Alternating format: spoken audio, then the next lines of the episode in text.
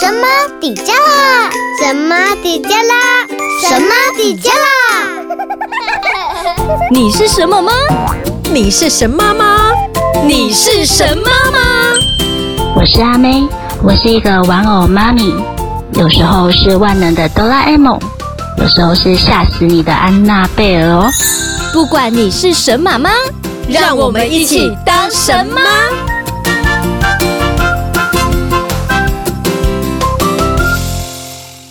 我是陆佳，我是莎拉。年轻时候我们都会有喜欢而且固定跑的店哈。那一家店如果可以维持二三十年，那真的是实力派哎。其实不要年轻的时候去啊，现在还是可以有固定跑的店呐。没错，对，所以我们今天要介绍的这家店呢，就是妈妈少女时代长跑的店，现在也都还在哦。我们来欢迎欧式派店的阿妹，阿妹，嘿，大家好，我是阿妹，我和妈妈同一派。哎，那个欧式派店是我们以前年轻时候常去的店，对。但是我不是三十年前以前，是多年轻啊？那时候我还很小，少女，还是已经轻熟女了。其实以前我们在电台跑业务，所以那个地方我们都会常去那边喝午茶，然后很特别。嗯，派店卖的派不只是派好吃，连意大利面都让我常常去光顾。哎，嗯，对。但是那个派呀，我想问一下阿妹，像。呃，这个派的来源是于欧洲，那像跟台湾我们常吃的烧饼油条，这样那个是台式了，会不会呃有异曲同工的地方？或者像披萨呀、波士顿派，是不是有？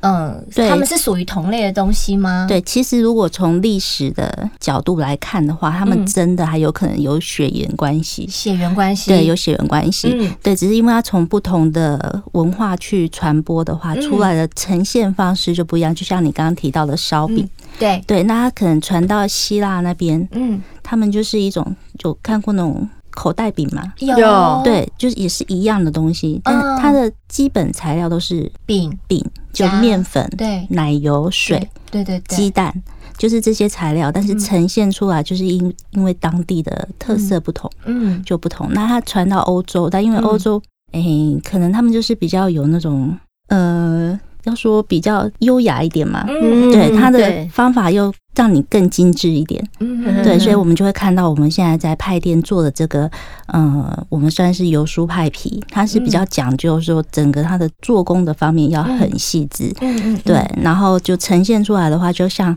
呃，有些客人会以为是像呃苹果派啊或者什么，但其实它算是。点心，那又是另外一种变形。苹果派应该是甜派，对，它是甜派。那我们比较特别的是，我们不只是甜派，我们还有咸的派。嗯，对，那咸的派的话，我们嗯比较有机会看到的可能是法式咸派。嗯嗯，我们就 quiche 就可能很多小呃面包店，它也会做一个像蛋挞式的啊，对，像蛋挞那样。对，那它里面甜馅的话，就是有点像布丁的那种感觉，那就有一些。呃，菇类啊，或者是培根，就可以放在里面。对，那我们店里面的话呢，它是一个比较标准的圆盘派。嗯，然后我们烤好了之后，它是有一定的厚度的，所以它是非常有饱足感。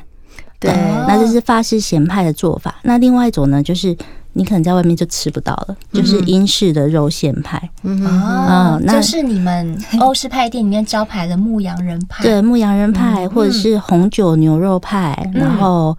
呃，起司海鲜派，它里面的馅料都可以变化，嗯，对，但因为它的料的那个形状跟它的，嗯，怎么讲，就它有的比较软，对，然后有的比较扎实，对，那我们就因应它的。状态呢，就做成类似饺子形，嗯，然后或者是一个圆盘派，那一样也可以切成一个扇形的样子。哦，所以其实派的形状是不一定的，对，不一定是饺子形，也不一定是什么形状。对，像你刚刚讲的那个法式派点啊，他们就不是整个包起来的，对，因为它它是底下有饼皮这样子。对，因为它算是一个 open 的，有点类似披萨的那种感觉，但是它是要有一个厚度，因为它中间那个 quiche 的部分就是。有点真的像布丁的感觉，咸布丁的感觉。这样子讲，我又想起了一个我们台南的道地小吃，什么棺材板？棺材板，没错。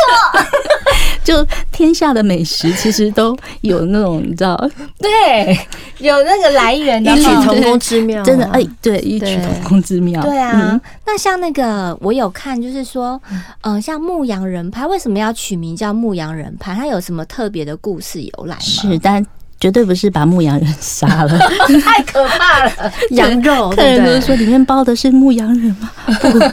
不，不是，是牧羊人把羊杀了。所以我们其实那个牧羊人派呢，他在英国当地，他是比较它的吃法可能又更家常一点。嗯，那我们在派店的话，是因为我们的派皮真的是我们的主打，因为现在真的很少人会做了。嗯、对，那所以我们有加上上下派底，然后把它做成一个盘派之后再切。但是你在家里面，它原始的做法，嗯，其实这个也蛮适合在家里面做的。哦，对啊，可以来分享一下，对不对？而且对，刚好我听说那个派哈，就是它的由来，就是英国他们把剩菜剩下来的前一晚剩下来的肉，然后把它包在里面，对不对？对，那变成一道餐点这样。对，这时候就要。又提到妈妈们，对妈妈为了是妈妈们，对省事跟为了要你知道节约成本，就是前一天的剩菜绝对要再加以利用。对。对，所以这些创意都是妈妈的那个，对妈妈为了要方便，是妈妈都很神。对，好，就是他们的做法呢，就是很简单，就是你前一天有料理剩下的肉类，嗯，甚至一些蔬菜也可以。对，对你就是。稍微搭配一下，然后把它处理好之后呢，你拿一个铁铸铁锅，是。对，或者是家里面你也可以用烤，就是可以烤的烤盘、瓷器都可以。对，那你就把这些肉压实在底下，对，然后上一层呢，你就。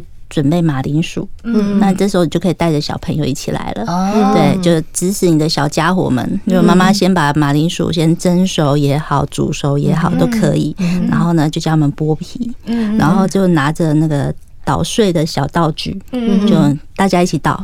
好，捣马铃薯小兔，对，把它捣熟了，这，捣碎了之后呢，那我们再把它铺在那个肉上面，肉上面，对，肉上面，然后你再把它刮一个就是漂亮的痕迹，因为这样烤起来会有一点造型，层次感，对，就有点因为。上面有接触到烤温度的地方，会有一点焦焦的感觉。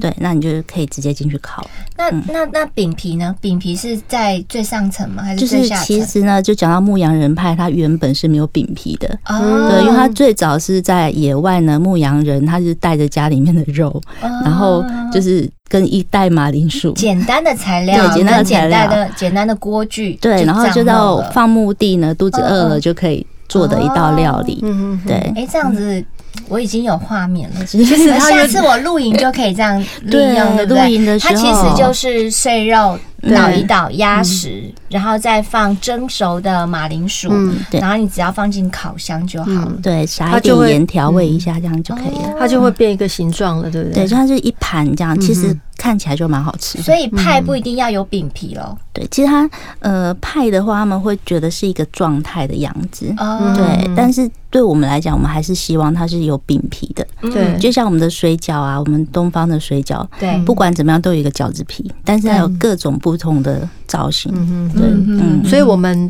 我们中国人叫水饺，你英国人就叫派，因为它的样子不一样。对，那水饺是软的，然后吃起来是 Q 的。那派的话是脆的饼。水饺是面面皮，面对面皮擀的。对，然后我们这是烤过之后呢，就是它就会增加一个酥脆的感觉。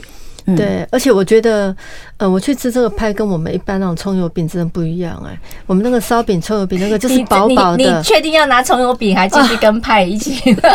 对，我跟你讲，这口感不一样，对，完全不一样。我们还是要就是不同的餐点的话，它就是真的有不同的特色。嗯，那我们来介绍一下，就是像刚刚嗯阿妹有讲到牧羊人派，那牧羊人。就是羊肉嘛，对不对？嗯。可是为什么羊肉可以没有那个腥味啊？怎么样去处理那个味道啊？其实因为我们除了羊肉之外，我们加了猪肉。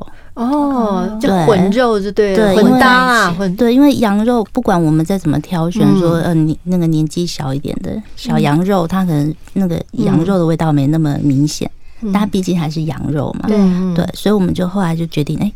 其实我们台湾吃猪肉吃蛮多的，我们还是我们的习惯是这样，对，就是稍微改变一下，然后我们那个肉的部分就做调整。但是我们整个这道料理的食谱啊，这也真的有一个故事哎，就是我们有一个客人在跟着我们已经快三十年了，嗯，对对，他是一个苏格兰籍的美国人，那他是非常世界上非常有名的。那个游艇的制造商。哦，对，在高雄，他的厂是在那个屏东万丹那边，对。但是因为台湾的造造船技术很好，对，尤其是那种精致的游艇，对对，嘿，所以他在台湾也是几十年就选择在台湾。那他跟我们原本其实我们本来也不晓得他那么厉害，嗯，对。然后后来真的是认识久了之后才知道，那有他后来我们就想做牧羊人派的时候就想。它毕竟还是一个传统的，嗯，的一道料理，我们还希望可以遵循它原本的味道，嗯，不要跑掉，不要真的都在地化，那也很奇怪，对。对。然后我们就去请教他，他也很大方，就是马上从他那时候不在台湾了，就直接把那个食谱就没有过来给我们，对，就觉得蛮开心的。哦，所以其实呃，你们的料理。呃，原先是自己的想法，但是你们后来还是有请呃英国人他们去帮你，这就是这位三十年的老顾客 去帮你们做鉴定跟调整，对，然后尽量符合是比较欧洲的对风格的口味。是啊，因为我们觉得还是要到地一点比较好。嗯嗯嗯嗯嗯，确实。那我知道去欧式派店的小孩子都特别的乖哈，是不是？对啊，去欧式派的小孩真的特别乖，是去到那边有个什么魔法吗？因为到那边的话，小朋友都会乖乖的坐着，然后那个餐厅的礼仪啊，这个部分好像都可以在那边学习。哎，这个是还蛮，我觉得站在小朋友的角度看，我们是真的这。嗯，我们会不把小朋友当小朋友，嗯，会觉得她是一个小绅士，一个小淑女。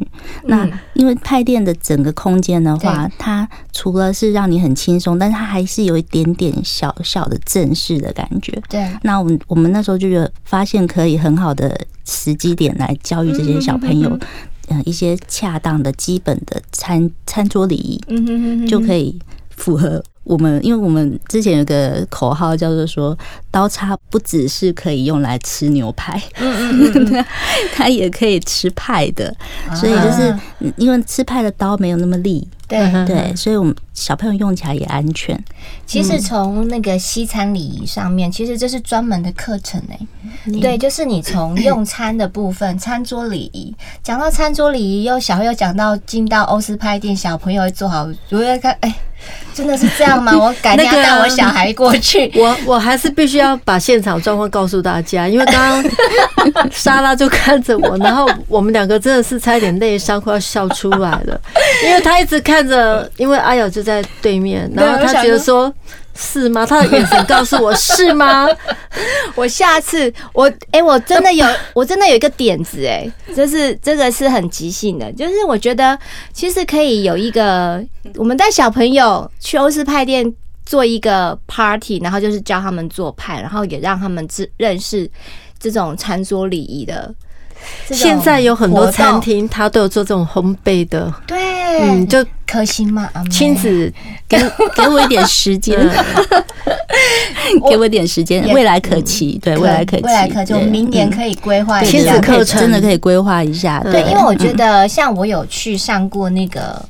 专注力师资培训课，那他们呃在上专注力培训课的时候，其实他是会用一些不同的课程来辅助孩子，因为我们都是要小朋友念书要专心做好。屁股要做好什么的，可是呃，其实我们要让他们实际去操作一些东西，培养他们的专注力。好，我举例来讲，比如说他们就有讲教小孩子做烘焙，那打蛋这件事情，像打蛋，其实你如果完全不教孩子步骤。他们一定连蛋怎么拿、怎么剥壳、打开、敲碎，他们都完全不知道。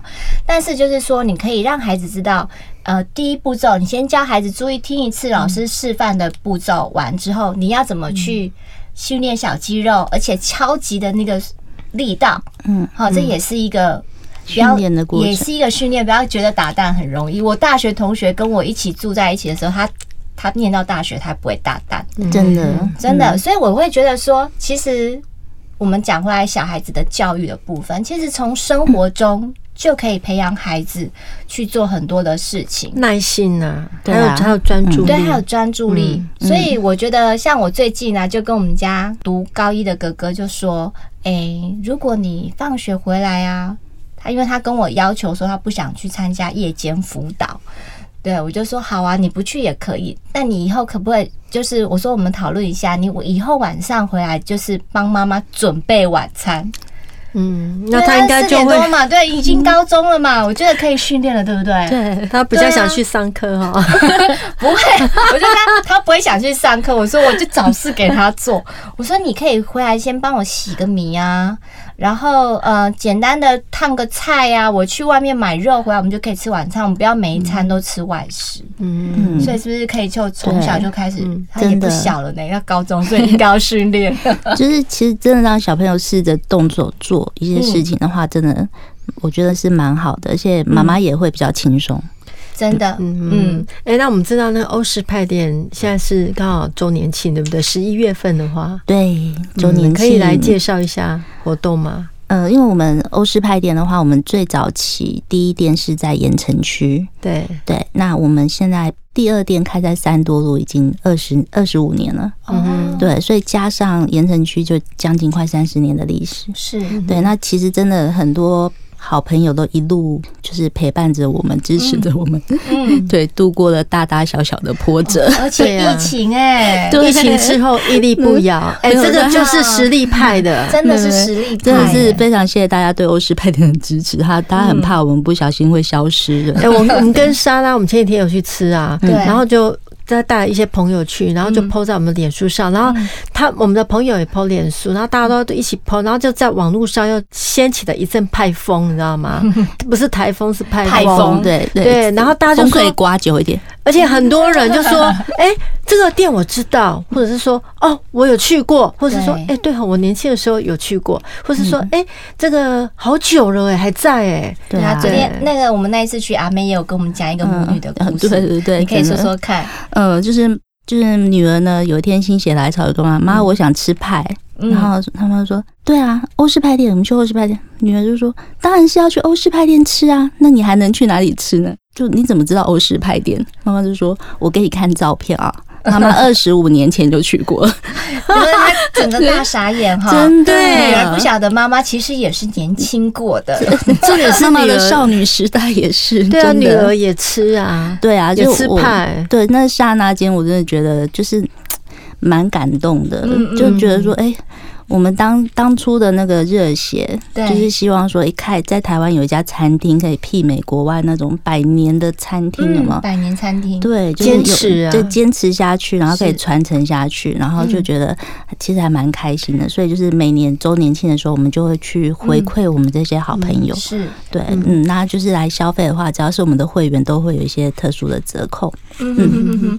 那相关的资讯呢，我们就在我们的脸书专业再分享给听众朋友。有，对，但但是话讲回来哈，像走过这样的疫情，你们像你们的店有考虑过是要用呃宅配的方式吗？因为好多店，甚至连饭店啊，都后来都变成是宅配的方式。嗯，那我不晓得说这样的产品是可以做这样的，因为你们有很多的甜点，其实都蛮好吃的。对啊，其实我觉得可能也是因祸得福吧。就是我们其实之前就是都有在做。就是配送这一块，对，但是因为我们的主力比较在实体的店面，是对，还是希望在现场可以维持一个更好的品质，就也把水准维持好。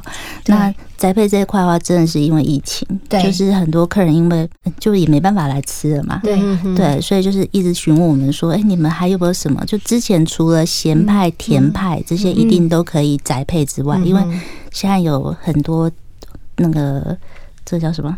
配送的合作公司嘛，对，所以这很其实只要包装好都可以，就冷冻冷藏都可以。而且我觉得欧式派店二三十年来不变，就是他客人的素质还有他们的品质，这个都是呃，我觉得是因为他们一直坚持他们的理念，然后没有被这个社会风气影响。所以他们坚持做他们的样子。所以我们我们每次去派店，不管你是几年几年前去跟现在去哈，其实你就会发现那里虽然不变，可是多了一份很温馨雅致的感觉。这个是在外面找不到的，嗯，我觉得很温暖呐。嗯，对，其实就是我们都笑称说，就客人来说，嗯，派店就是你们家的餐厅啦，或者是客厅啦，就是招待朋友或者是家人一起。对，共享一起吃饭的地方。对，我我我在脸书上留言，我就说，嗯，有像回娘家的感觉。对，因为你会永远记得那个味道。是是，嗯，对。那我们也希望呢，就是说欧式派店能够继续能够服务更多的听众朋友。然后我我住在北高雄，其实我很想说，问你偷偷问一下，北高雄会开吗？对，或者是用更更多元化的形式服务更更多可能是不同地区的朋友想要吃到这样子的味道啊，对，对不对？嗯，其实如果说你呃，当然能够到店里面用餐，是除了美食之外，我们的氛围是一大卖点嘛。对对，这是另外一点。但是真的，如果你就是不方便出门，然后真的是。地理关系，对 对，比较远，那我们就是可以用，你就直接。比如说宅配的方式，或自己来带外带，嗯、那我们都可以用冷冻冷藏的方式。嗯，你再加热再烤，其实自己在家里面又可以多一道，就是 setting 的，嗯、就是我自己有基本的食材了，对，对，不用再去忙的对，多的光，对对 对对，对，就少了这一道程序之外，你就是只要。哎，可能准备一些生菜沙拉，对对，那我们汤也有啊，我们也有备好的浓汤，你只要加热就好了，然后派再回烤就好了。嗯，然后甚至于我们的焗烤或者是我们的烩饭那些其实都可以。OK，而且我觉得，如果说你从外地来的话，你就把欧式派店当做是一个站，你就搭捷运站到大圆柏，然后你就可以走到附近的派店，嗯，然后到附近的呃附近有可以很多逛的地方，对，刚好就是最近高雄的比较大大型的建设都在我们附近。对，没错，所以就沿着我们过去就可以搭轻轨，是对，然后可以看那个展览馆，然后甚至我们旁边就是最大的图书总馆，对对，那边也可以去参观一下，因为真的蛮漂亮的。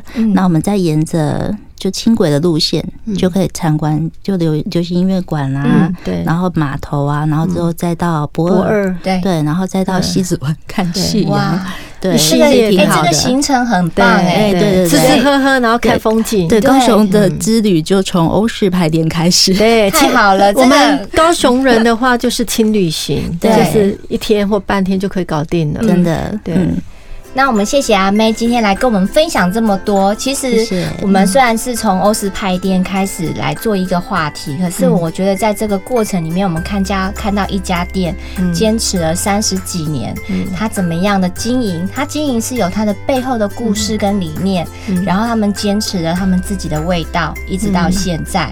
那我觉得其实现在世世界一直在改变，其实呃很多东西要跟着稍微去调整一下，能够呼应。这个这个潮流上面的演变，那我也希望就是说，能听到我们节目之后，会有更多年轻的朋友会哎、欸、喜欢，嗯，好奇，或者是来高雄之旅的时候，可以来一趟，就是轻松闲散的一个轻旅行。